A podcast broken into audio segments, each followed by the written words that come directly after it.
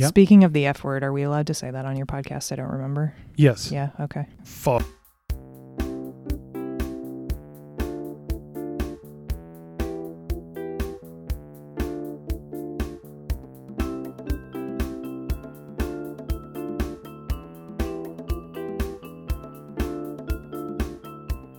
Hello, hello, hello, and welcome to season two of Neophile, the podcast where we do your favorite thing for the very first time.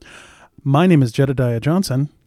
And I'm Paul Hayes. And on today's episode, I get one level deeper and one level gayer with my friend Mel, Hi, everyone. who is ready to be introduced. Hey Mel, you're you're here for the intro for the first time ever. He made it. We have we have uh, we have the guest in the intro Hooray. to do the intro. We're changing our format slightly. Welcome Um, to the intro. Yes. Thank you. It's great to be here in this intro. Um, so what's new, Mel? Um, I have new neighbors. Oh, cool. I'm not sure how I feel about it yet because they're a family and they have a little boy who's about Elliot's age and looks pretty much exactly like Elliot. Mhm. So I'm a little afraid it's Elliot's doppelganger. Mm. Do you think you're going to get parent trapped? I I might. I'm a little worried that they're going to show up in red jumpsuits with scissors and try to Mm. untether Mm, themselves like from us. us. Yeah. Man, imagine an updated version of the Parent Trap where instead of two twins try to get their estranged parents back together, if it's two kids from different families that just look very similar to each other, try to get their all four of their parents and their like families that are intact into a polyamorous quad with each other. Mm. And what's new with you, Paul? I haven't seen Parent Trap.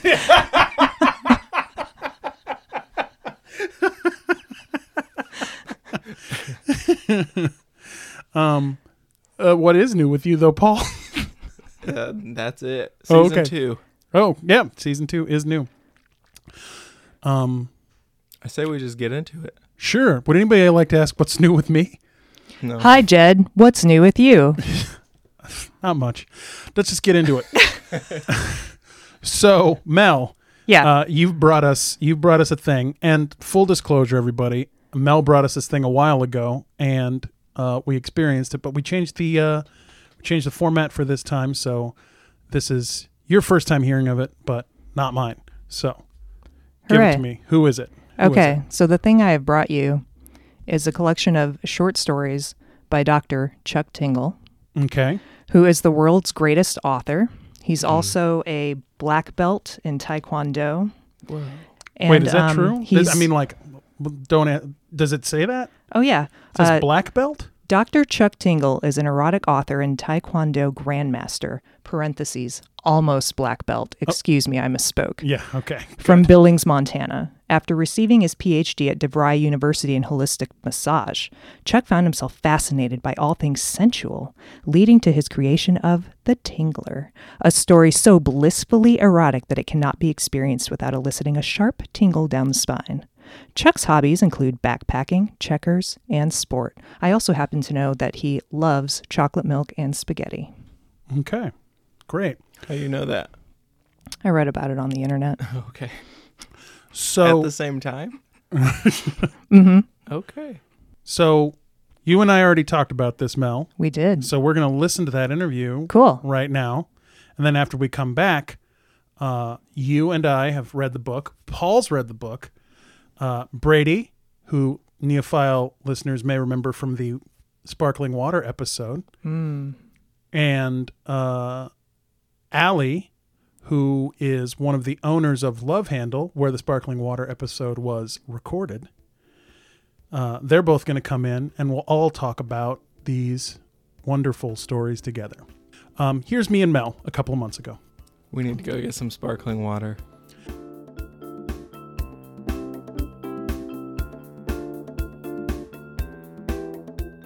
Got another thing for me, Mel. I do have another thing. Okay, let's let's hear what that is. Um, so today, I'd like Uh-huh. to talk to you about Dr. Chuck Tingle, Okay, that sounds who is the world's greatest author. well, I'm uh, living, dead, or otherwise. I believe so. I don't think that's indicated in- in the biography, but I would say so. um, he's also a licensed. No, wait. He's also a doctor of massage therapy. Mm. He lives in Billings, Montana. They're giving out doctorates for that now, huh? Mm-hmm. Okay. He uh, makes a living proving love Proving love. and resisting the void. Okay. All right. So, Doctor Doctor Chuck Tingle. Dr. Chuck Tingle. So, uh, Dr. Chuck Tingle, aside from being a doctor, is a gay erotica author. Okay. Um, his stories are Chuck Tingle writes gay erotic sci-fi. I guess is how I would describe it. Um, it's uh, I like two of those three things. it's um, man on man. I haven't read anything beyond man on man from him. the, okay, let me let me just describe the the cover of this book to the viewers here. So, it's called uh, "Breaking the Fourth Butt: Eight Hot to Trot Meta Tinglers." Okay, it's a a very nice photograph actually, and the cover it's a paperback book and it's perfect bound. We call this perfect bound in the In the industry. in the book world, uh, and it has like a the the um the cover has like kind of a matte finish to it. It feels very self published. It's actually a very gorgeous book. Um, I I like this cover, and there's a um there's a white man built but like also kind of thin and he's got glasses on and he's in the sort of side laying on his side reading a book pose and the book that he's holding has the cover of the book that I'm holding on it and presumably it goes down to infinity. Uh, and behind him he's clearly in some kind of uh, Victorian library uh, and standing behind him um, a uh, Bigfoot with his mouth open, a T Rex with his mouth open, and a closed mouth unicorn, a closed mouth black unicorn that may be filled with the the cosmos. It's tough to tell. This looks amazing. Um, this looks like the kind of thing that I would look at and I'd be like, wow, I can't believe I've seen this object the fact that this object exists is so funny to me and awesome. I'm so glad that I experienced this, and then I would put the book down and never read it. So, just the fact that you are now going to introduce me to the inside of this glorious object, I'm very excited. So, go ahead, tell me that this is, this is a collection of short stories, correct? Yes, it's a collection of short stories. So um, most of Chuck Tingle's work, maybe all of Chuck Tingle's work, is in the short story format. Um, and they are called tinglers. Sure. Okay. Yep. Yeah. that- From the title, Yeah, um, meta tinglers. meta tinglers. Yeah. So there's um there's uh there's kind of a Chuck Tingle lexicon for various things. So the void is um evil. Okay. Um, a Tingler's a short story. Um, the Frozen Lake is the space, the metaphysical space where his dead wife lives. Okay. Um, her name is Sweet Barbara, and she speaks marbles to him often from the frozen lake. Whoa.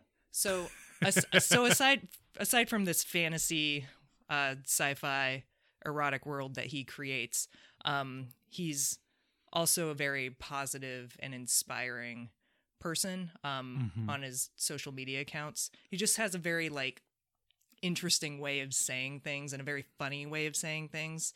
Um, so it's um, it's very affirming. Anyway, Uh huh. but I love it. so, um, so this particular collection is breaking the fourth butt, eight hot to trot meta tinglers. So all of these stories are meta in nature. Okay. Um, and I will read to you the titles, the titles of some of the stories in this compilation. Pounded in the butt by my book. Pounded in the butt by my own butt. That's one. Wait, that's, one t- story. oh, that's one story. Oh, wow. I thought that was two. Next story. pounded in the butt by my book. Pounded in the butt by my book. Pounded in the butt by my own butt. Okay, so there's pounded in the butt by my butt. No, pounded in the butt by my book. Pounded in the butt by my butt. Yeah. And then pounded in my butt. Pounded in the butt by my book. Pounded in the butt by my book. Pounded in the butt by my butt. Yeah. Great. Exactly. Great. Next one. Okay. Any guesses? Pounded in the butt by my book. Pounded in the butt by my book. Pounded in the butt by my book. Pound in the butt by my butt. Yes, you did it.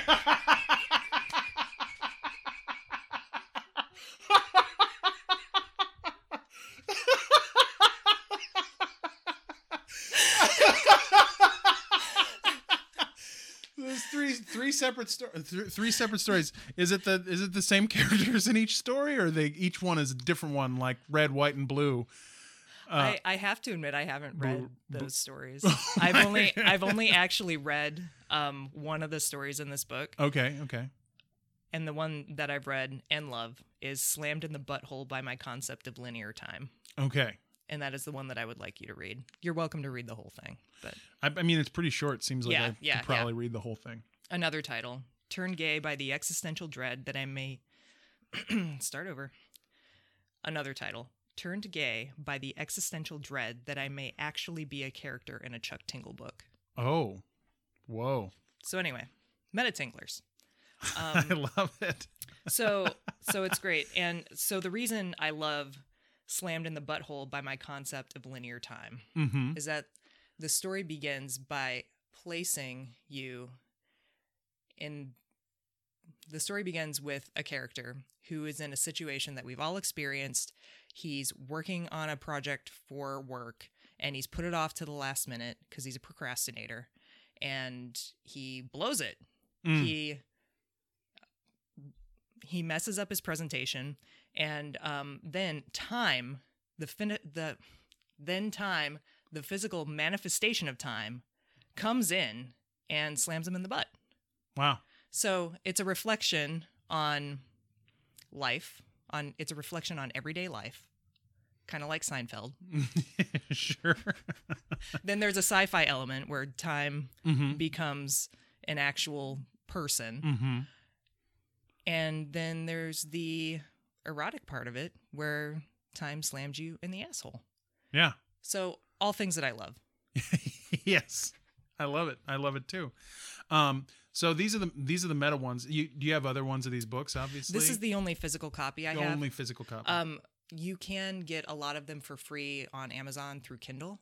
oh, okay. And there are so um there are a bunch of other compilations. Another one of my favorite compilations is um the Living Objects Tinglers, Mm-hmm. where the characters are slammed in the ass by by everyday physical objects like a Starbucks cup. I think the title of that one, and that's actually when I learned about Chuck Tingle. It's because his Christmas story um, went viral, and it was Oh, okay. it it was something like slammed in the butt by my non-denominational red cup, and it Oh, was yeah. about the controversy yeah, about that. the red Starbucks cups. Yeah. And a lot of his stories are written around current events. Sure. Um, so it's like satire. It's like his stories are satire of current events Mhm. um, with sci-fi elements and a lot of gay sex. And it's I love it. I'm yeah. I, I it sounds great. I'm I'm excited to I'm excited to check this out. I'll probably I'll probably read some of this book that I'm holding in my hand and maybe like find some of those other ones. I would like to find the the viral one. That would be a good one. So that that would be part of my, I think uh, my prescription for this one is to you know read some portion of this book, especially the one that you said, and then um, see if I can find other viral the the viral one and and maybe some others that pique my interest, and I'll bring them to you and and you know maybe I'll read one that you haven't read, Yeah. um, and uh, we'll talk about that after the break. Cool. All right, we did it. awesome.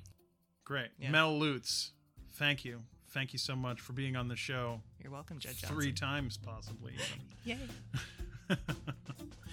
All right, bye.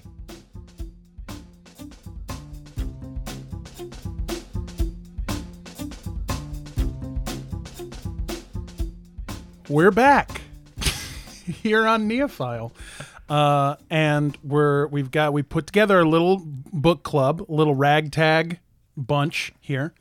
Uh, it's me, Jedediah Johnson. It is Allie. It oh say hi. say hi, Allie. Hi. Hi. That's Allie.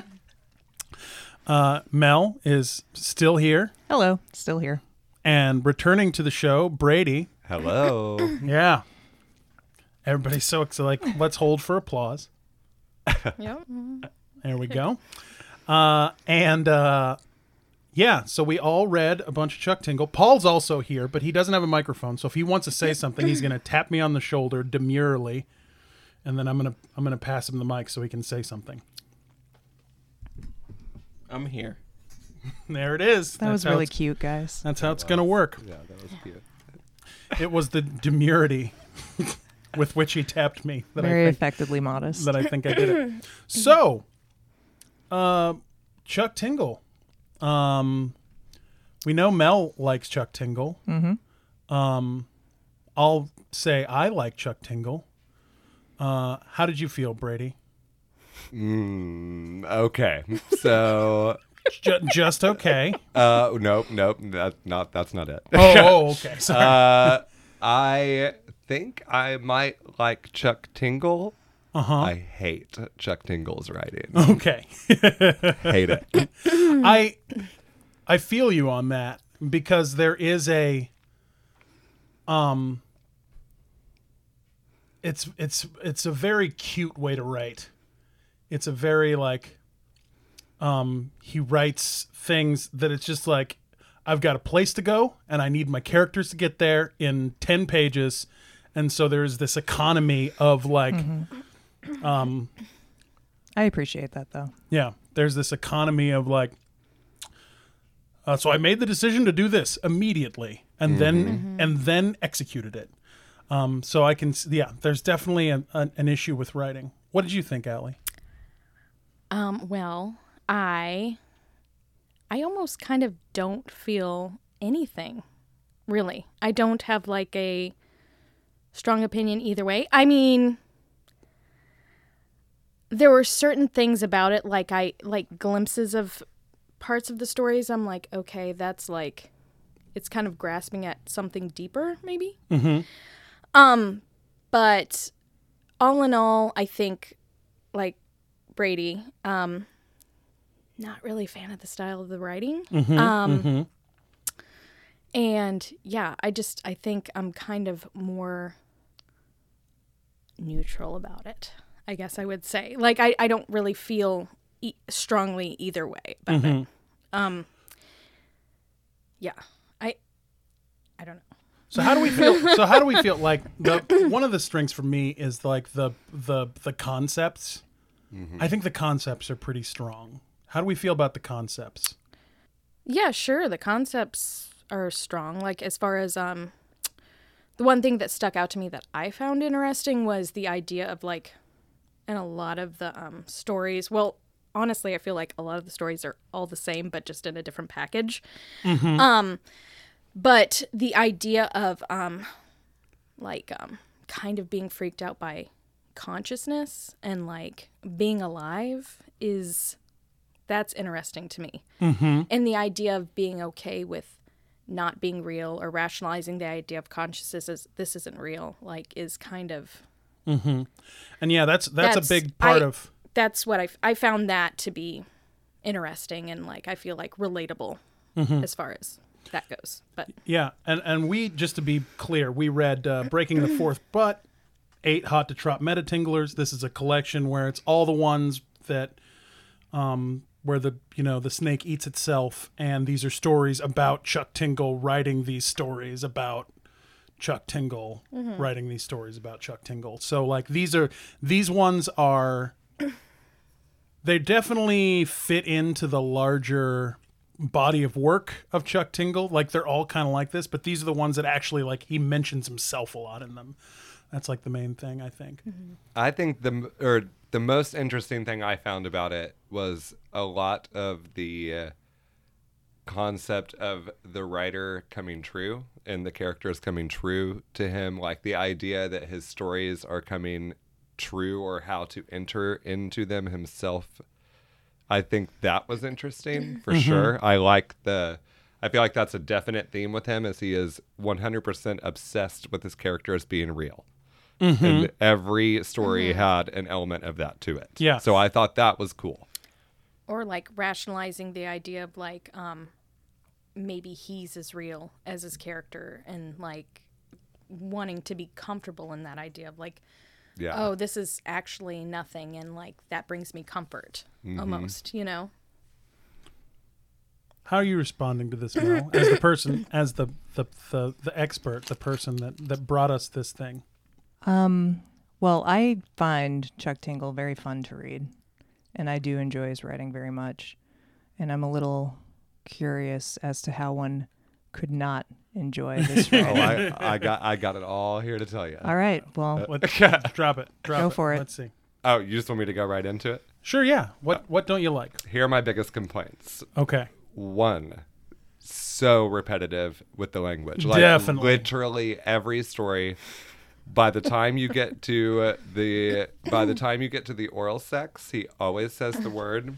Hold on. I have it written. Every single story, he says this word at least three times. Uh, sentient, sentient. Oh, sentient. Yes, sentient. sorry. Uh, I think Yeah. that's well, that's, that's, in reference to the characters. Yeah, yeah, that's that's sort of like um uh yeah, the, we're we're in a tough we're in a tough position here because these are like of a collection of um but like really there's a lot of stories where like it's a sentient cup Right. or like a sentient whatever a living object. So, It's like a- yeah, there's a lot the of- case in these. Yeah. there's a lot of um it's a it's an interesting sort of um mode to work in where you, like you know there's the there's the episode of um there's the episode of Pee-wee Herman Pee-wee's Playhouse where I think Pee-wee's like, "Oh, I love this fruit salad." And somebody's like, "Why don't you marry it?" Yeah, Yep, I exactly. know. And the then salad says I do. yeah, totally know. My kid watches that all the time. So yeah, yeah. Why don't you marry the fruit salad? And and they, they actually have a, mm-hmm. a literal wedding ceremony where he marries the fruit salad. This is that only you fuck the fruit salad. Yeah. And like the the fruit salad like has abs or whatever. So yeah, he does he does work in that that thing. And yeah, it is super repetitive. Part of the thing that sort of doomed us in that repetition is the fact that this is the story. Like the stories are all linked by him sort of the, they're they're all thematically linked, which means that like his thematic words are gonna like fall in. But yeah, it is super repetitive and like he's sort of thinking of these as like you're gonna read one of these. Mm-hmm.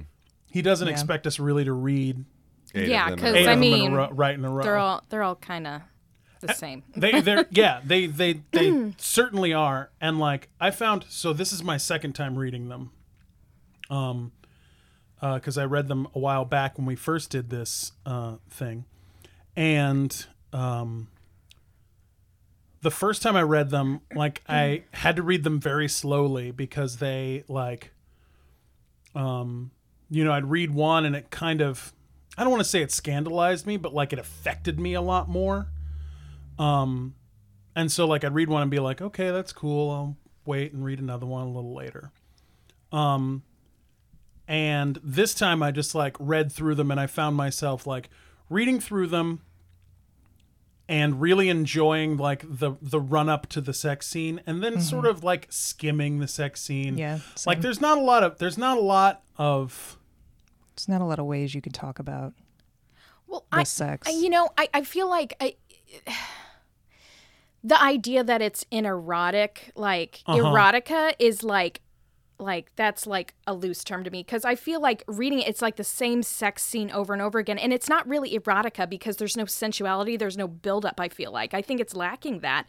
It's almost like I feel like it's just like he's kind of adding in these like sort of deep ideas, philosophical, and then it's like here's like a stereotypical idea of like a gay sex scene that just gets right to it and Yeah, that's yeah. why i'm just like and he even says it's like it's like a joke for people to laugh at it's so that's that to me is just like it's This a would be little bit great weird Segue. no. yeah My issue, I think, fundamentally with this book is I think it's problematic. I think, Uh-huh. es- i would agree I think, especially if this book were written by a straight man, I would maybe let it slide and just say it's stupid. but is it written by Oh, a straight man though that's what i'm questioning because The- it's like the sex scenes almost seem like i mean They they seem they very seem like difficult somebody to believe that that, a gay man like wrote had it. a lot of se- it's it's like almost immature in a way it Yeah. almost Mm-hmm. like somebody that hasn't really actually had a lot of sex but maybe they have and maybe that's the whole point is to like just like be like butt fucking, you know, constantly Yeah. over and over again. It's just like like um kind of like drilling it in a little bit, almost like it's like I think maybe that's Well, I in think some level the point, but yeah. I, there's I know. there's a lot of reasons that it is, and here, like, okay, I basically have decided in my mind that mm-hmm. this is the literary version of Jackass through Daniel Johnston. Like you, you get the Tight.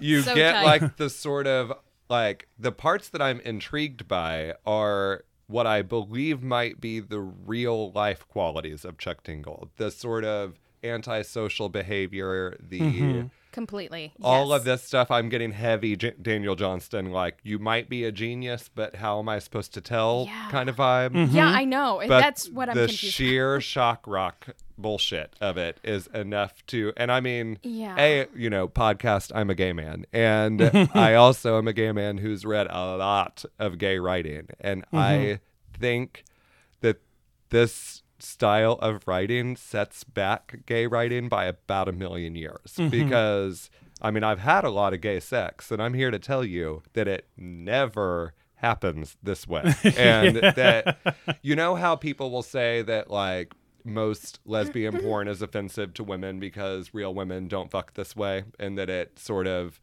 this is the same thing as that. This is what a 13 year old boy thinks gay sex is That's exactly the vibe that I get. And- um, totally, one hundred percent. Now, yeah, and and the thing that I'll say is that we Mel and I when we talked about this before, there is there are people that bel that that believe that Chuck Tingle is just like some normal person pretending to be this character that does this. okay Um, I kind of choose uh and I talked about how I choose to believe like that this really is like kind of like a childlike kind of like a childlike older man. Because if you read some of the other stuff that he's written um, which we didn't obviously for this but he like um, there's a he has a, a book called chuck tingle's guide to the void where he starts talking about his like theories of like the tingle verse and there's different levels of the tingle verse and between the levels of the tingle verse lie the void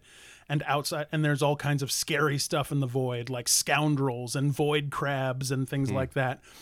And he tells this story in it that I talked to Mel about before, where um, he tells a story of Trucker Man about how he he's like one time I had a fight with my adult son John that I lived with, and I had to run away, and I met Trucker Man at a at a diner, and he seemed like an okay guy until he like started being really forceful from with me, and then I had to run away, and um, he chased me, but I found some people and and Trucker Man went to jail for a while, and I thought it was over. But then, uh, after he got out of jail, Trucker Man came back, and John tells me I'm not allowed to talk about it uh, because there's a trial happening, okay. And you get this like sense of him being like this, like kind of, um, you know, um childlike adult man who like does not know what's going on sometimes.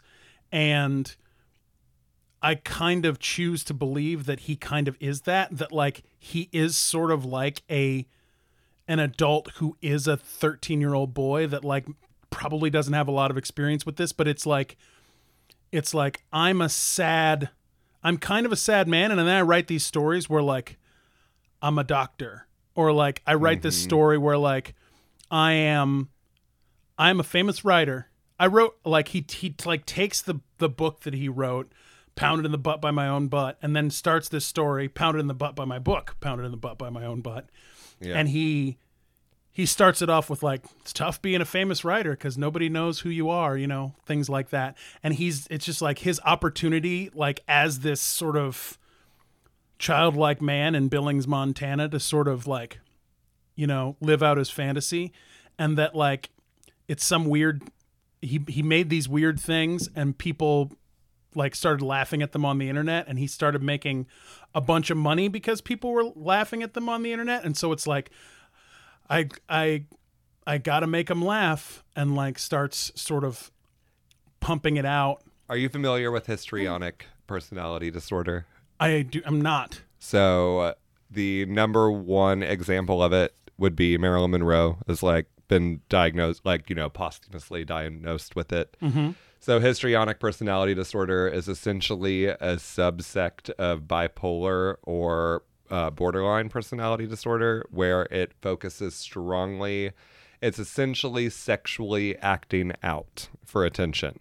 Mm. It's kind of the concept of, you know, acting like a slut or constantly talking about sex or mm-hmm. sexualizing everything, which mm-hmm. I've been possibly accused of being this in my lifetime. But I have a feeling that if Chuck Tingle is real, if this is a real gay man writing these stories, I have a feeling this is some sort of response to trauma. And I think that that might be where some of the childlike qualities come in is that the uh, the insistence on saying the same exact words over and over again and the way that the stories are told seems really histrionic to me mm-hmm. and seems mm-hmm. really like it would have to be based in sort of a humor to get through trauma sort of idea mm-hmm. Yeah, because there's horror and yeah humor. There's humor and horror. Yeah, Yes. that's totally yeah. and i think Exactly. that might that that was like a vibe i was picking up on That's exactly the vibe I was getting picking up on with the idea of like um like trying to grasp the idea of consciousness and like being okay with it or that it's not real. That's mm-hmm. there's like the humor and horror aspect with that for sure. Like I grasp that as well. I, I guess parts of me feel like the problem comes in that a I mean the f- first problem here is that throughout history, you know, butt sex, I'm using air quotes mm-hmm. podcast. Uh butt sex is deemed illegal, immoral, disgusting and is the number one reality of gay sex. And it has always been throughout history a talking point or a way to demean somebody's gay sexuality is mm-hmm. it's you know the whole fudge packer idea mm-hmm. or this sort of thing it's like It's a stereotypical idea of Yeah. gay sex. it is Yeah. and 100%. it's you know whereas it is you know inherently a part of gay sex it's Mm-hmm. also you know it when you're in the moment of that it's not funny like that like you don't think Yeah, about totally. it like Yeah, yeah, that and uh or sex in general. You know, I mean, yeah. I mean, well also yeah. i think people forget that uh so many heterosexual people have butt sex you know I didn't forget 100%. that. you'd be surprised who forgets that yeah. Uh, yeah, I guess that that's my take on it. Is the use of the language alone is lazy to me, and I feel like it reinforces every shitty thing a 13 year old boy says to another little gay boy on a playground. It's just like a grown up version of that, mm-hmm. and that's what I don't like about it. And I think there's so many cool, interesting ways to explore erotica, especially with his whole fantasy element in, like the dinosaurs, the chocolate milk glasses, the mm-hmm. you know, the unicorns, the horses, all this Yeah. stuff. That's essentially fantasy element, you know, uh, fantasy elements being pulled in. And I think when you have all that and you then you have the mystique of this like sort of off the grid quiet writer, why is the language this way? Like that's my biggest issue with it. It's not the stories themselves, it's the language. I think yeah, and the uh, like there is a um a uh a simplicity of the writing that I think is sort of like part It's of part of the definitely on purpose. part of the mystique is like I am not a professional writer. Like there's a lot of misspellings in this. But I think those are on purpose. That's what I gather from. I think all of it's very on purpose. Yeah, and I I get that I don't. Yeah, I I don't know. I don't know if I I feel that way. How do you feel, Mel, about whether Um, it's on purpose or not? I don't think it is on purpose. I think it's just a hastily written piece of self-published writing, and Yeah. typos get through. Yeah. There's a line in it, um, a meta line, where um, in one of the stories, reamed by my reaction to the title of this book. Um, the character says that um, it's perfectly written except for a couple typos, Yeah. except for a couple misspellings or something like that, yeah. which refers to the fact that he's aware that it is that way. I definitely yeah, and I have I have friends that like self-publish books that like they're like, "Oh, I self-published this book. Read it for me. If you see any typos or anything, let me know." Right. like because Yeah. they don't have they don't have editors to do that. So that that could be like part of it. Um, the uh, you and I have talked before, Mel, about about this, obviously. Um, but like, how are you? How do you feel about? Um, I mean, all the stuff sort of surrounding the gay sex scenes are um, things that are not necessarily going to resonate with you and I Right. in the way that they would that Brady would Me. yeah Yeah. that Brady would I'm pointing to you Yeah. in the way that Brady would uh, uh, resonate with them Yeah, Um, for sure. I think what appeals to me about the stories are the sci-fi aspects of it and Yeah. the fantasy. You know, I I think guess it's it would be more technically like sci-fi than fantasy, right? yeah. I would Yeah. even uh, say that the stories are more sci-fi in general than erotica Oh, because Yeah, it is Yeah. just focus kind of is stuck not in there. erotica. It's just yeah, yeah the erotic. The I'm using air quotes. Erotica is I feel like just thrown in there to for. I honestly don't know. yeah. I what the and, purpose and of like that is. I think what- anything that has that much sex in it, you would have to almost bill it as erotica, or else it would It- Mm-hmm. people would just be yeah. utterly confused. and that, Yeah. and there's sort of a there's there's a the moment that I thought was actually like pretty poignant um in the uh uh pound in the butthole by my concept of linear time is where he starts talking about like the audience is looking at this to laugh at us Yes, and Mm-hmm. I liked that part honestly. And that so far that was the story I liked the most. Yeah, that's and that's the one like there are moments with Chuck Tingle where you get to this like um where you get to this very human element of his writing where like in that moment where he's like they're doing this to laugh at us but I don't think this is funny. I'm doing this to get off. And like, you know, maybe like um there's a point at which you there's a point at which um uh you can use like uh kink shaming as like a uh like a, a a universal shield that stops any criticism of anything Sure. but like you know let's imagine for a second that there's this guy and his kink is the like 13 year like listening to a write or actually not even listening to writing a sex scene with himself kind of in it where like it's this 13 year old thing. And i and i i i sort of imagine chuck tingle as a guy that like wrote these things because he thought they were hot. And um but also had like all of these really great ideas. And then like sort of like some people liked him for the ideas. Some people liked him for the the gay sex scene that they could laugh at um and he's like well i have to leave all this in I guess that there's just no moment in any one of them where the gay sex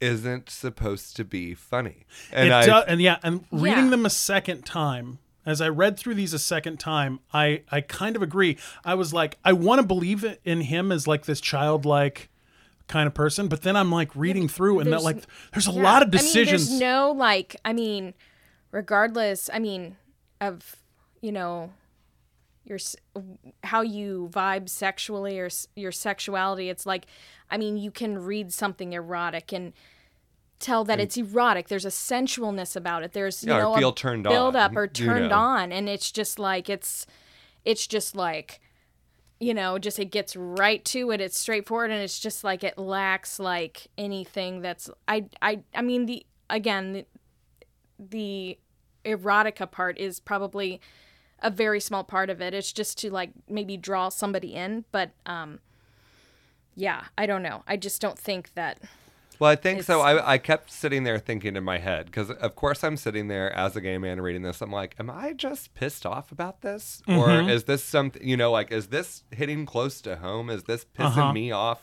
Yeah. only? And I was trying to imagine what this whole, you know, what everyone else's reactions were going to be like, and I'm like, okay, well, I'm just going to make up my own mind. And I was sitting there thinking, if this were a story about women, this book would be shut down. One hundred percent. Period. Like, like that's like recently he started doing he's doing ladybug stories now I saw on his Facebook, which by the way, like I randomly came across his Facebook and his social media stuff, which makes me think that like like, you know, all this like I, I think the person who is behind this probably has you know, is probably intelligent for sure. Like the ability to write and think about things, the ability to write about like sci-fi stuff, but I think that um judging from the Facebook, it's like, oh, this is like part of me sees it as like almost like maybe at one point it was about something, but now it seems like it's just for shock value. And I find that a little bit grotesque. Like a sh- little bit. Um like Don't agree. like just like anything for just to be shocking for any sort of shock value is like I don't know. I that's the way I deemed it. And it's just like it seems like it's all about like that a little bit. mel came to him mostly I- through social media so like what's your mm-hmm. what's your take on the yeah, social I want to take on this. I'm I'm dying to know what you got to say too. I feel like you've got it right behind the eyes right now. She's gonna hit us with a zinger eventually. I can see it coming. Um, well, actually, I I've, I have found a lot of empowering things on his social media. Oh yeah. It's not Okay. just the sex, though. That's definitely a Yeah. factor, and I definitely understand how it could be problematic. Um, y- I don't have experience with it myself, so I don't really feel like Sure. I should necessarily have an opinion on it. No, uh, but well, I can I'm- definitely like understand. I'll go ahead and state too. It's it's the kind of problematic I want to talk about. It's not the kind of problematic that instantly needs shut down. Yeah. You know, the, it's one of those. Yeah. There's a range and a scale of problematic, I think, and this is one that this would be a good way to talk about something that's problematic. Yeah. You know, it's not Yeah. just a black and white issue here.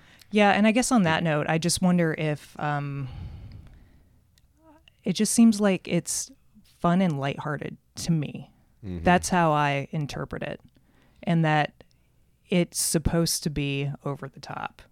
Mm-hmm. It's deliberately over the top and a little ridiculous. Like it shouldn't be taken seriously as erotica, mm-hmm. and I could see how that in itself could be problematic mm-hmm. um, in the grand scope of erotic literature. But it's also mm.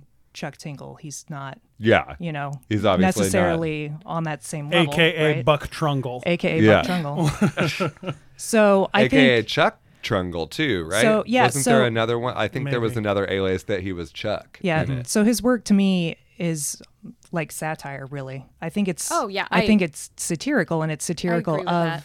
erotica rather than serious erotica. Like I don't feel like he or whoever's behind this is putting forth serious erotica to enter the erotica canon. I Mm-hmm. think it's Yeah, I don't think from a it's. satirical Oh, yeah, I definitely don't think it's serious at all, and like that's why I use erotica lightly because I don't think erotica is the focus, but I think um, even him admitting the idea that people are looking at, you know, him writing about a stereotypical idea of you know gay sex is like people to laugh at is like could still be considered problematic even if it's not meant to like people to like get off on it's still problematic that people are reading it and laughing about it almost if that I makes guess though I'm calling into question is isn't satire supposed to be serious? Like uh, to to have a satire of something would require a degree of seriousness. Yeah. like you'd be- have to have a take yeah, you you'd have have, to you'd have to form, you know, to be able to to be able to poke fun in a good way, or to be able to sort of flip something yeah. you know, wouldn't that have to have a serious like background or come from a serious place, which I think this does. I think it is satire, but I think Mm-hmm. it is it it's definitely speaking something about this man. There is something self-referential in it. There is, you know, even if it's like a sort of a blown out of proportion kind of you know character he's building of himself. Mm-hmm. There's something of that man in this character. I, There's no way One it's not. Yeah. I would be interested to, and you know, it's too late now. Uh, but I would be interested to have you read um, some of the things that are not erotica, the things like Chuck Tingle's Guide to the Void, where he like because he builds this world. He has built this world of like the Tingleverse, and and um, there's to me, this is this is this is the kind of thing where people are gonna get mad at me. But like he reminds me of Philip K. Dick in that like Philip K. Dick was a guy that um he came up with these like amazing concepts of like you know do androids dream of electric sheep and like um all of these ideas that are great and then you read the book and it's just like so poorly written. And like um the it's a it's a movie that or it's a book like his books are like made to be adapted you know? They feel like they're made to be adapted by somebody who's a little better of a of a nuts and bolts writer. Um and i feel like i mean i would watch a movie that was like a, a like a, a uh vignettes of like Chuck Tingle stories of like the the mm-hmm. character like having a conversation with the author. Yeah. I mean, for me, the m- most omnipresent theme throughout this collection is the idea of the creator and his creation. I mm-hmm. mean, really, I think for sure. Pounded in the Butt by my book, Pounded in the Butt by My Own Butt, is mm-hmm. kind of a Frankenstein story where the book comes back to him and says, Why am I not getting any royalties? I'm out here doing all the work. What about me? And they kind of have sex and exchange I love yous at the end. They and kind really- of come to They really have sex. an not understanding kinda. of one another. Um, but there's also a lot within the stories where the reader is referred to and brought into it, and um, the nature of creating something by putting it into words. Um, and I that's what I like about this collection in particular. I did I did enjoy those themes and I think that the, the I think you're right. I think the strongest theme of this is the writer and his creation. You know, it's sort of it's almost like I kept thinking about the movie New Nightmare. Okay. Uh, just because it sort of is like so self-referential and it's so New New Nightmare being the West Paul. New Nightmare being uh, a Wes Craven movie wherein Wes Craven directed the movie Nightmare on Elm Street. It has Freddy Krueger. You know him, right? Freddy Krueger. Yeah. Uh, and uh, they made all the Freddy Krueger movies, and then they made Freddy's Dead, the final nightmare. Uh, and it was like Freddy's dead now, no more no- nightmare movies. And then he made New Nightmare, wherein we live in the real world where Wes Craven made all these Nightmare on Elm Street movies, but then Freddy comes into the real world and like is trying to kill Wes Craven and and the actress who played the Heather Langenkamp, Yeah. my ex pen pal. Oh yeah, It's true. I used to write her letters. I was obsessed with her. did she write back? Because I don't think No, that her makes her her company did. Oh okay, I got like her fan club letters. nice. Uh, That's great. but that's sort of like that. You know that scene in that movie where she goes to talk to Wes Craven at his house, and she wants him to show her the script of the movie, and it's literally writing itself. Uh, yeah, yeah, like the yeah. script is writing itself and coming true as they are as they start talking. Yeah. it starts quoting the things they just said. Yeah, So I kept thinking of that, and that whole Mm-hmm. concept is really intense, and I feel like uh, maybe every writer has imagined that at some point of Mm-hmm. Yeah. you know what in the world would they do if their characters were real Mm-hmm. or if they were in their own book kind of thing. Yeah. So that part I did like. Uh, the things that I thought were cool, like okay, there there's a when you listen to Chuck Tingle talk about the Tingleverse and how it like has multiple levels, each one care than the last, until you get down to the very bottom of the Tingleverse, which is the Tingle Tingularity, and he mm-hmm. describes that as a realm of pure love, is what he describes it mm-hmm. as, and then in this in this book, um, in pounded by pounded in the butt by my book, pounded in the butt by my own butt they say I love you to each other at the end, which is a, like an interesting moment. In Pounded in the Butt by my book, Pounded in the Butt by my book, Pounded in the Butt by my own butt. The the the the book and the and the writer yeah, the book and the writer they end up getting married at the end of it, mm-hmm. which is like, like why would you write that in? And then there's a line in one of them. I can't remember which one it is. It might be a line in "Pound in the Butt by my book," "Pound in the Butt by my book," "Pound in the Butt by my book," "Pound in the Butt by my own butt," Oh man. where where he's like, "Oh, I write all these stories about um, uh, people who fall in love and have sex with each other," and and to like th- like just believing that like this writer is writing a thing where like these sex scenes happen and like the people that they and, and objects and big feet and velociraptors and unicorns that they happen they fall in love before it happens. Even though there's like no mention of it just like believing that he's writing these stories is like yeah these they fall in love and then they they do this. That these are like actually love stories to him in a way. Like I could see it. I get in trouble. Mm. I get in trouble sometimes with stuff like this. Like I recently just saw the Joker, mm-hmm. and I like did too. Mm-hmm. and my and my interpretation mm-hmm. of like my interpretation of the Joker, the the one that I choose to have for myself is that this guy is a villain and we're supposed to be looking at this and it's like a cautionary tale or like we're supposed to be looking at this and like think like that's a bad guy i understand how he got here and like i have sympathy for him up to a point but there's a point at which he lost his way. And like my interpretation of that movie is one that it makes it a very sad movie but there's also another interpretation that somebody could get that like oh yeah he definitely should have killed all those people where they're on the Joker's side and that that's dangerous. And like the people that hate that movie have that interpretation and I just don't have it and so I like it.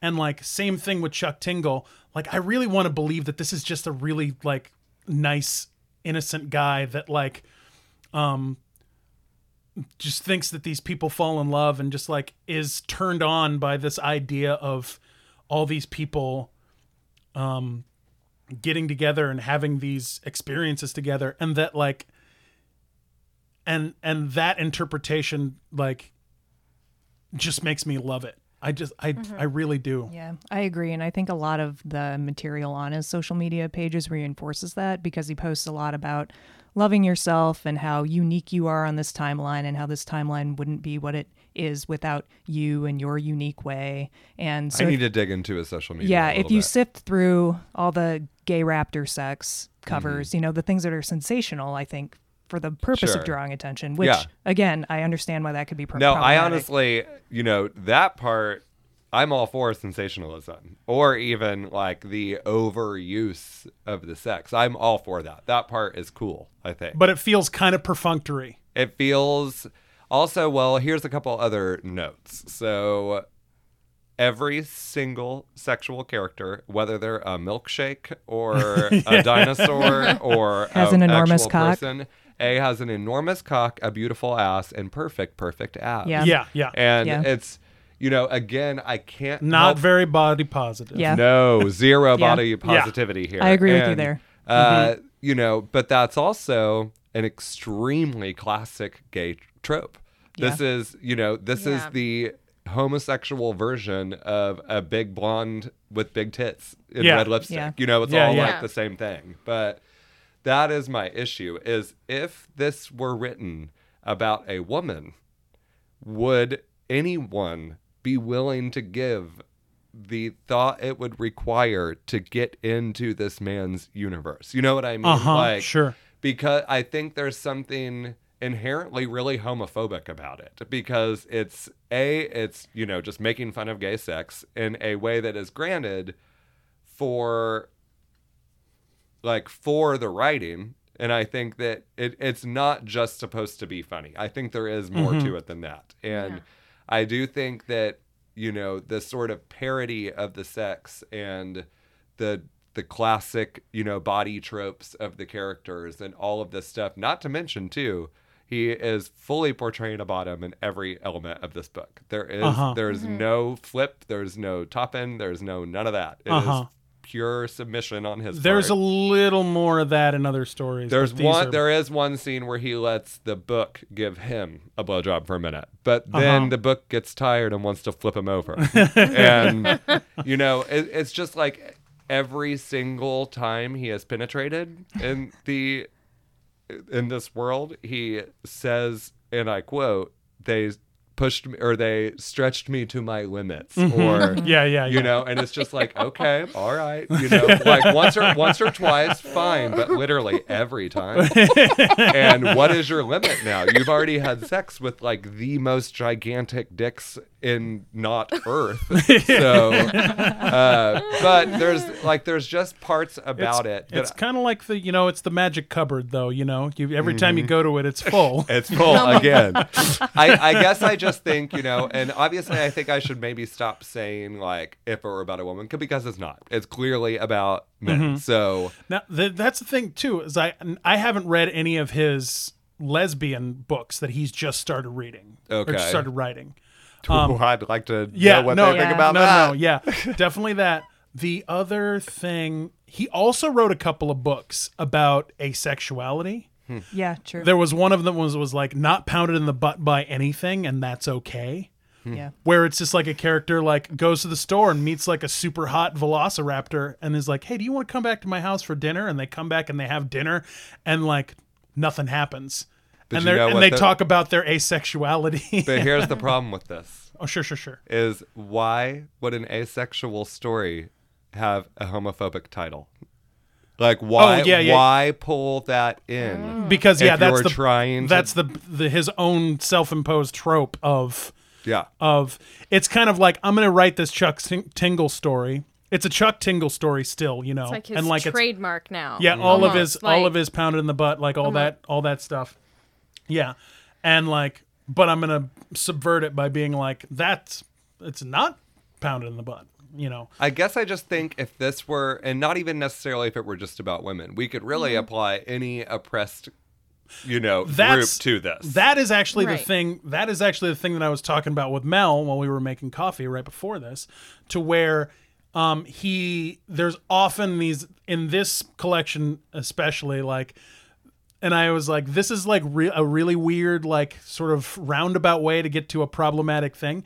But like, he's like, oh, pound me in the butt, butt with that that book dick of yours. Mm-hmm. And I'm like, what if the story were just like about a black guy? What would you say then? Exactly. Like there's this like very like f- like and like of course like he's obviously fetishizing these objects that he's making into real things and like Mm-hmm. and so there is this like sort of um it's less worrisome when it's a book Mm-hmm.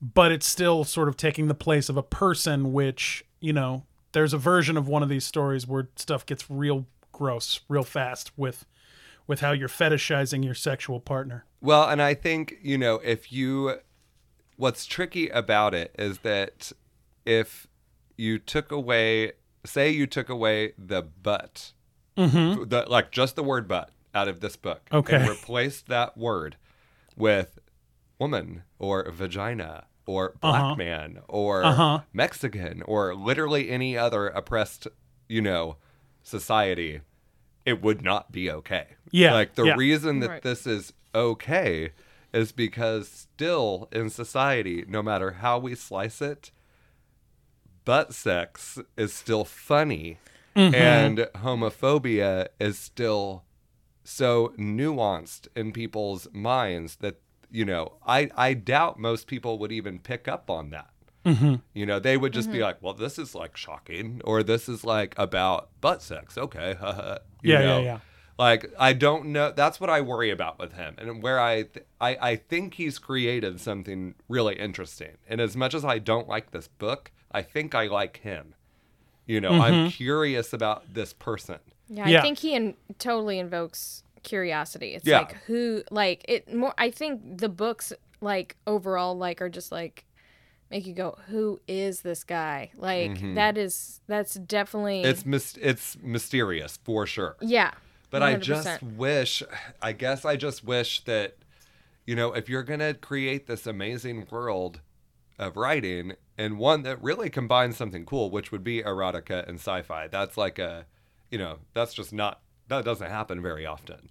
So, Barbarella. Right, you know, right. oh god, Jane Fonda, she's the best. But uh, sorry, she tangent. But uh, yeah. if you you know if if you can go through all the trouble to create all this then why do we gotta dumb it down with that you know and i understand that it is sort of comedic but at the end of the day it's just not funny to me. It's like and that that may be my own bullshit you know that's Well, I agree with you because it's almost like um it's like the some like there's glimpses of these like ideas and like these philosophies and stuff. You're like oh man that gets really deep like you know with the whole idea of like linear time and then like this whole idea of like consciousness and what it means to him it's like you know if he's been created and he's not real you know can he be sort of godlike and create this sort of whole tingleverse um, which I find very like I think that that's totally cool. Um, but yeah, it's like, what? Like I I guess I don't understand the combo of yeah, like dumbing it down a little bit, you know, just almost. Yeah, well, for me, I think it's a combination of high and low culture, which I personally really like. yeah i, do really too. i usually know. like that yeah. Um, Yeah. I also want to say that going back to if this were a woman, Mm-hmm. if this was breaking the fourth vagina, eight hot to trot meta tinglers, and if I were the character in the story, I would be okay with it. Mm-hmm. I wouldn't be offended by it. Um, and I'm not saying that it's not okay or reasonable or accurate to be offended by it, but I just I don't feel that way about it. I suppose I don't think I I myself am not personally offended. I think I'm more offended for my uh for my gay society at large. Sure. You know, like it me like me, I think it's kind of funny. And the partial 13-year-old boy in me is kind of cracking up at that. But then that's where I get sad because I'm like, wow, even I'm part, even I'm against my own society. And I think that is inherent in I- homophobia. There's Like, go go ahead, Yep. Mel. sorry. Um, oh no, you're fine. um, being so, but like I, I wouldn't see it as being against my society. And again, they're two completely different societies with two completely different histories of oppression and problems and, Mm-hmm. and stuff. So it's not really fair to compare the two. Um, I guess, I guess I'm saying this to say that as a member of that society, I I don't find it problematic because I think um, sometimes as a vagina you just want to get pounded. Sure. And sometimes as a butt, you really just want to be pounded too. But the language itself, and that, that I, I mean, personally, I feel like on a larger scale of this book, so much of what we deem problematic in this world can all be reduced to the language that you're using about it. You know, mm-hmm. like mm-hmm. it's not necessarily the way someone feels or the way they behave, even. It's the way they say it that pisses mm-hmm. people off. You know, like we like let's use we'll use racism as an example. Like we all know we live in a society that's you know fundamentally racist, and then you're right, and then on top of the fundamental racism, then there's the systemic racism. So mm-hmm. if we live in that society where that exists, we all know that on either side of the fence, we all know that this exists.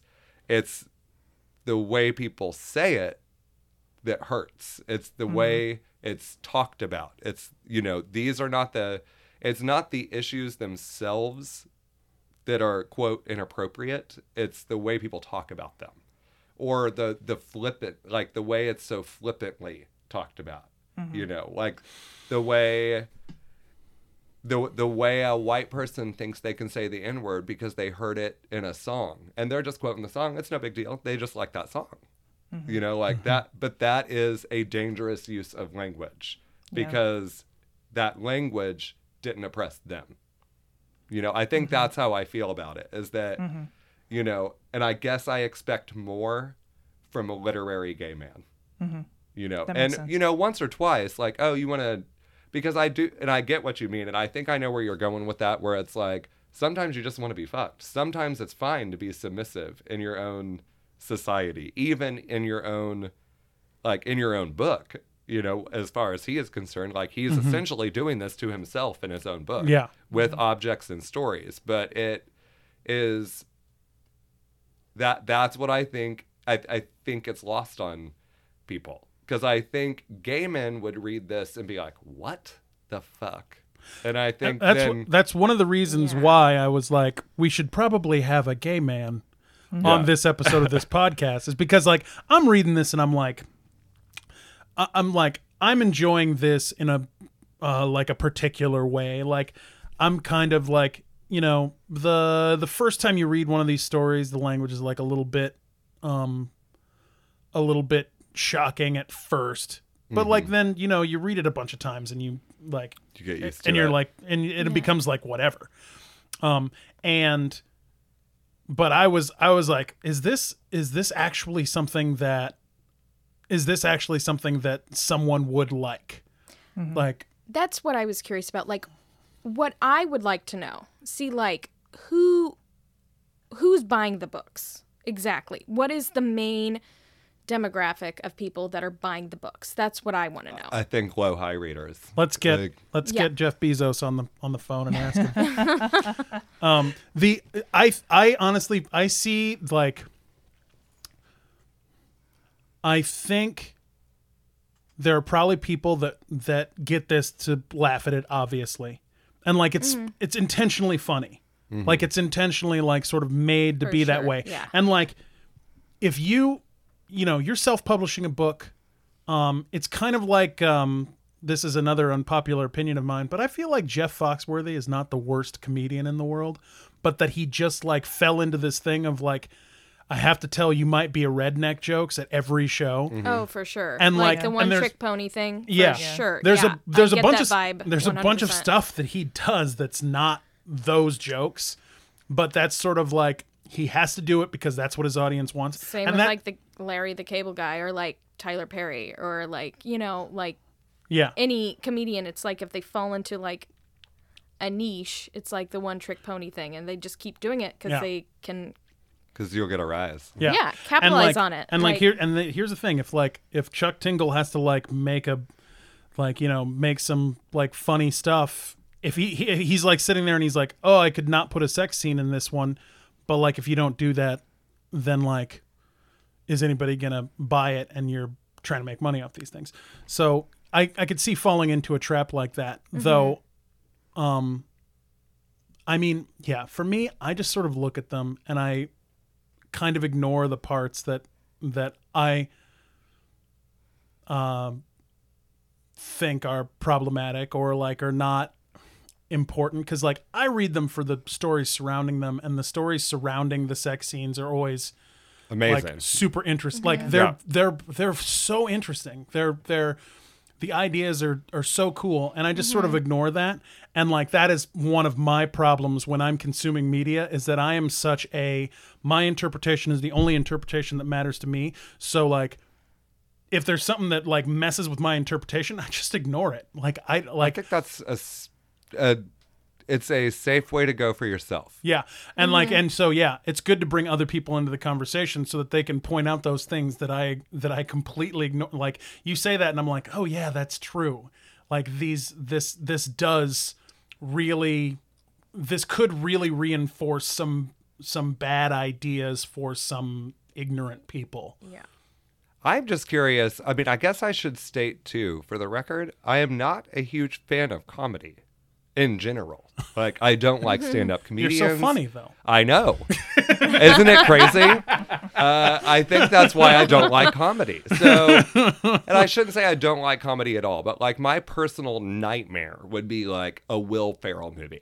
Like that is the kind of shit I cannot deal with. I'm just like I can't do this. Like I'd rather go to bed. You know, He's or- right behind you. Oh God. Uh, you know, I so I I am not you know a by no means am I a voice on comedy because it's something I generally steer clear of. I really like horror and drama as far as like movies go. I should say. As far as books go, I'm more like fiction or transgressive fiction or even more like re- this is definitely in the transgressive short fiction file by Uh-huh. the way uh, it should be filed under that which is essentially low high it kind of goes together i think um, but i guess you know i don't know if maybe i'm missing something because i don't tend to like comedy like maybe i have a chip on my shoulder about it a little bit uh, that's very possible. Like if this were written as drama, I probably would like be more into it. I guess, but uh, I guess I just don't think it's funny. you know, and uh, maybe that's just it. But I'm curious of, I'm curious of what gay man does. Like I want another gay man to read this book because I Uh-huh. want to know. But then again, I guess that's a slippery slope too, because much like everybody else in the world, all gay men don't think the same. You know, like What? right? I know, dispelling myths over here. Oh. Uh, yeah, that was, you know, maybe you should start a podcast. I think- just like every week you interview. Why a would new I do mate, that? Why would I do gay that? This is basically my podcast too. Like, uh, you No, are our I most like to- frequent, frequent guest. You're I like to way. just be a frequent guest. I'm cool with this. And honestly, even as I was, sit- I read this last night, and I was sitting there being like, "Why am I reading this? like, what am I doing?" And then Yeah. I was like, "I really like this as like a topic because it's not." You know, if we if this were just like the most amazing book ever, we would all sit down and be like, "This is the best book ever," and then the podcast would be over. That's basically what happened when me and Mel talked about it. Yeah. well, I'm glad you got. I'm glad you pulled in some pinch hitters. Yeah, but- yeah, yeah, yeah. It's it's real easy to get like lost in our like Mel and I are uh We like taste. idealistic dreamers yeah, that like to see the good in Yeah. things. yeah, Mm-hmm. for sure. And uh and I think that uh that's how we enjoyed this Yeah. together. Yeah. I It's, it think- helps if you're hosting a podcast like this to be able to see the good in things. I 'Cause I generally, mean- I would generally put myself in that category. Like I'm pretty optimistic Yeah. about things, and honestly, I would say, especially after sitting here talking about this, I think I enjoyed it more than I think Yeah. because it's making me think and talk about it. Mm-hmm. And all day long at work, I was sitting there thinking, like, how am I gonna express kindly that I hate this? like, what am I gonna say? You know. But I do. I I guess I should land on this. I think it's interesting, but I think it's real shaky, and I think that it needs. Uh, it's a even if it just even if we just do this maybe sometimes that's all you have to do is let's just talk about it and get the weird you know get the weird air around it out and maybe that'll make me feel better about it Mhm. because i think now if i read it again after i've said some of that shit out loud i might feel better about it Mhm. but reading it by myself in my bedroom i'm just like this is pissing me off you Yeah. know Um so yeah, that's I think that's a pretty good place to end it. Allie, final thoughts? Final thoughts before we go Um, on? I mean, I don't know. I think I think I kind of hit on all the notes um, that I wanted to. Um, I yeah, I think I'm I'm still kind of in the mindset take it or leave it. You know, I could see where people really love it, um, but I could also see where people are like, eh, I don't, eh, nah, I don't get it. Whatever, you know, like, but yeah, that's just that's it. I don't know. Cool. Final thoughts, Mel? Um, cowboys made out of chocolate milk are hilarious, and that's why I find it funny. i agree with that Um, yeah. Thanks. Thanks for coming in and talking, y'all. Had a good time. Yeah, thanks, Thank- guys. Thank you. Yeah. bye pound my butt I was pounded in the butt by this podcast. Yeah. I God, was if pound- only. I was pounded in the butt by my reaction to this podcast. Uh, problematic.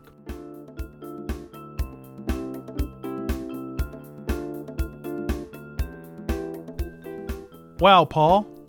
Damn, That was a good that was a good conversation about Chuck Tingle. it was a blast. I And didn't. I didn't say anything, but I had. a yeah, you blast. didn't say you didn't you never demurely tapped me on the shoulder to say anything, but um yeah, that was really fun. And this is a perfect time for us to talk about how we're changing the format a little bit for this season. Mm-hmm. It's gonna look a lot like what you just heard. We're going to first off include the the guest in the first uh, little intro, and we'll in the future probably talk to them about talk to them about the thing that they're bringing right there in the intro, and then we're going to try to bring in multiple voices for every episode so that we can get a little more of a conversation uh, going as opposed to just like a dialogue between two people. Oh, I guess we should just note the um the amount of voices and the amount of time as you've listened to so far is growing. So I think we're gonna stagger our releases to monthly now. hmm Yep, we're going to release monthly. Um, there'll be uh, a little longer episodes, Mm-hmm. probably, um, and we'll we'll be doing them monthly. So our next episode will come out uh, just before Thanksgiving, Mm-hmm. and uh, we're not one hundred percent sure what we're going to do. So we won't tease that because we don't want to be liars. Uh, because we've already done that.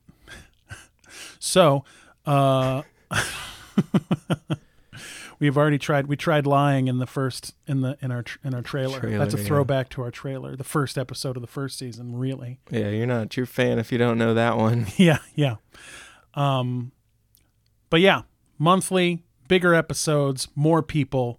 That's our thing. Mhm. Um, our next episode, the one that we're like not totally sure that we're doing, but we might be doing, it came to us through an email to neophilepodcast at gmail.com. Mm-hmm. So if you have anything that you'd like us to do, you go ahead and send us that email. and we're looking for more voices on each one. So if you just think you have something to add to conversations, Yeah. If you like stuff, reach out to us. if you're a person if you're a person that listens to our podcast and you're like i haven't ever heard a person that's exactly like me be on that podcast you should message us and then you Please, can be yeah. that person that's exactly like you that is on the podcast Absolutely. so yeah cool We'll see you around Thanksgiving with our Mhm. next one. Happy Mhm. Halloween tomorrow. Have a good one. mm-hmm this episode was uh, edited by paul and thank you to brady and Allie and mel for coming on and talking about chuck tingle I'm Paul Hayes. i'm jedediah johnson